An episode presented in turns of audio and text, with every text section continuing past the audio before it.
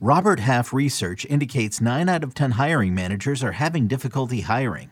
If you have open roles, chances are you're feeling this too. That's why you need Robert Half.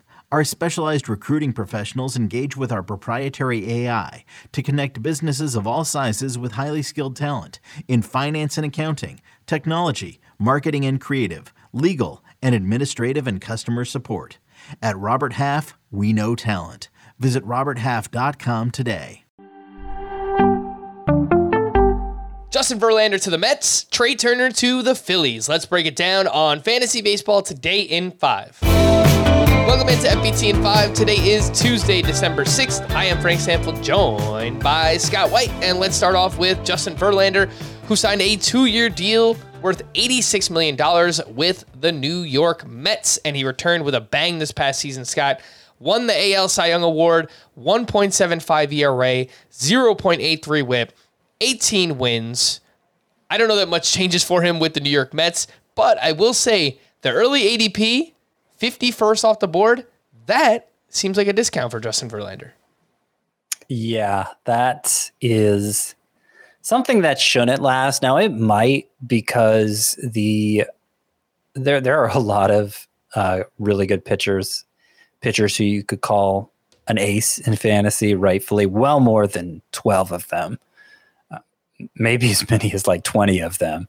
So sorting them out is a difficult task and it becomes a matter of weighing risk factors. And for a lot of people, Verlander's 40 years of age is going to be a major risk factor. I don't see it that way because, particularly when we're talking about starting pitcher, I mean, this is a group that gets hurt all the time. There are so many risk factors at this position that to me, it's almost like, okay, if a guy's managed to, to prove his resilience over that many years, durable, pitching deep, and he's he's he's made it to 40 and he's still doing that. That like that's battle tested. That is that is uh, fewer concerns as far as I'm concerned. So I, I think Verlander's the number one pitcher, and you know that would have been the same if he returned to Houston or going to the Mets. I mean, the Mets hundred win team last year uh, actually scored more runs than the Astros.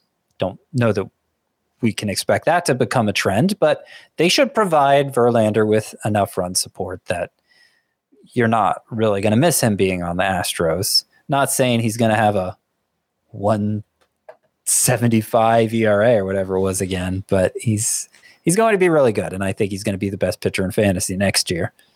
All right, let's slide on over to Trey Turner, who is signing an 11 year, $300 million deal with the Phillies. Dave Dombrowski is back at it again. Trey Turner is reunited with his buddy Bryce Harper from back in their Nationals days again, Scott, I, I don't know that this changes much for Trey Turner. The only thing I'll say is that he batted second or third most of the time in his Dodgers career. If he is just plugged in as the leadoff hitter in Philadelphia, it would not surprise me if he gets back to running more, 35, potentially 40 plus steals once again for Trey Turner. What do you think? Yeah, I think that's plausible. I mean, it's hard to put an exact number on it because stolen bases I expect to increase significantly across the whole league because of rule changes. So, what is the 30 steal season going to mean next year? But just relative to what we expected from Trey Turner, what we've come to expect from Trey Turner, his 27 steals this past year was pretty low. Phillies had the fifth most stolen bases in baseball last year. And I think there are going to be, uh, I think they're going to prioritize Turner's base stealing ability more than the Dodgers did. I, I think, you know, you look at how like the Dodgers a distant first and run scored last year. Obviously, very efficient run scoring juggernaut, uh, and so you might be inclined to think stock down for Turner. But you know, Philly's got a lot of big boppers who are going to be batting behind him, and as we've already discussed, the the stolen bases are very likely to, or at least the the frequency of the stolen bases. again hard to put an exact number on it, but the frequency of the stolen base is very likely to increase for Turner in this new scenario. There are some ripple effects from Trey Turner signing with the Phillies. For example, we know Jean Segura likely will not be back with the Phillies now. As a result, Bryson Stott slides from shortstop over to second base. And on the Dodgers side of things, they have a lot of holes right now. Gavin Lux is penciled in as their starting shortstop. Chris Taylor at second. They have openings in the outfield. I don't think that will remain all offseason. They're probably going to make Yeah. some big moves. But you know, I think the biggest takeaway and something we've talked about before is hopefully this can help create a job for Miguel Vargas, one of the top prospects for the Dodgers. And as of now, it the chances look pretty good for him.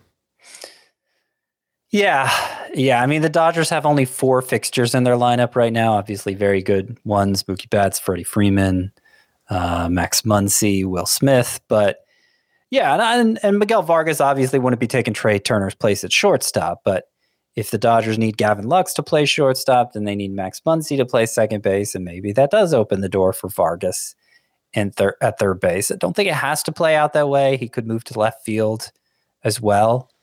Uh, Eh, but you know, obviously, so much offseason to go, so much the Dodgers are still left to do. It's hard to say for sure, but every every every high profile player the Dodgers don't get is, of course, another potential pathway for Miguel Vargas. All right. Well, if you haven't figured it out by now, we are the official podcast of Miguel Vargas. We're rooting for him. Hopefully, he can get on the field here in 2023. For more extensive fantasy baseball coverage, listen to the Fantasy Baseball Today podcast on Spotify, Apple Podcasts, Stitcher, your smart speakers, or anywhere else podcasts are found. And thanks for listening to Fantasy Baseball Today in 5. We'll be back again on Thursday morning. Bye bye. MTV's official Challenge podcast is back for another season. And so are we. I'm Tori Deal. And I'm Aneesa Ferreira. The wait is over, guys. All Stars 4 is finally here. And this season takes it to a whole new level. Old school legends, modern power players, and ex lovers are all competing in Cape Town, South Africa for the prize of $300,000. And we're going to be right here along with you fans, covering every episode on the podcast. Listen to MTV's official Challenge podcast wherever you get your podcasts.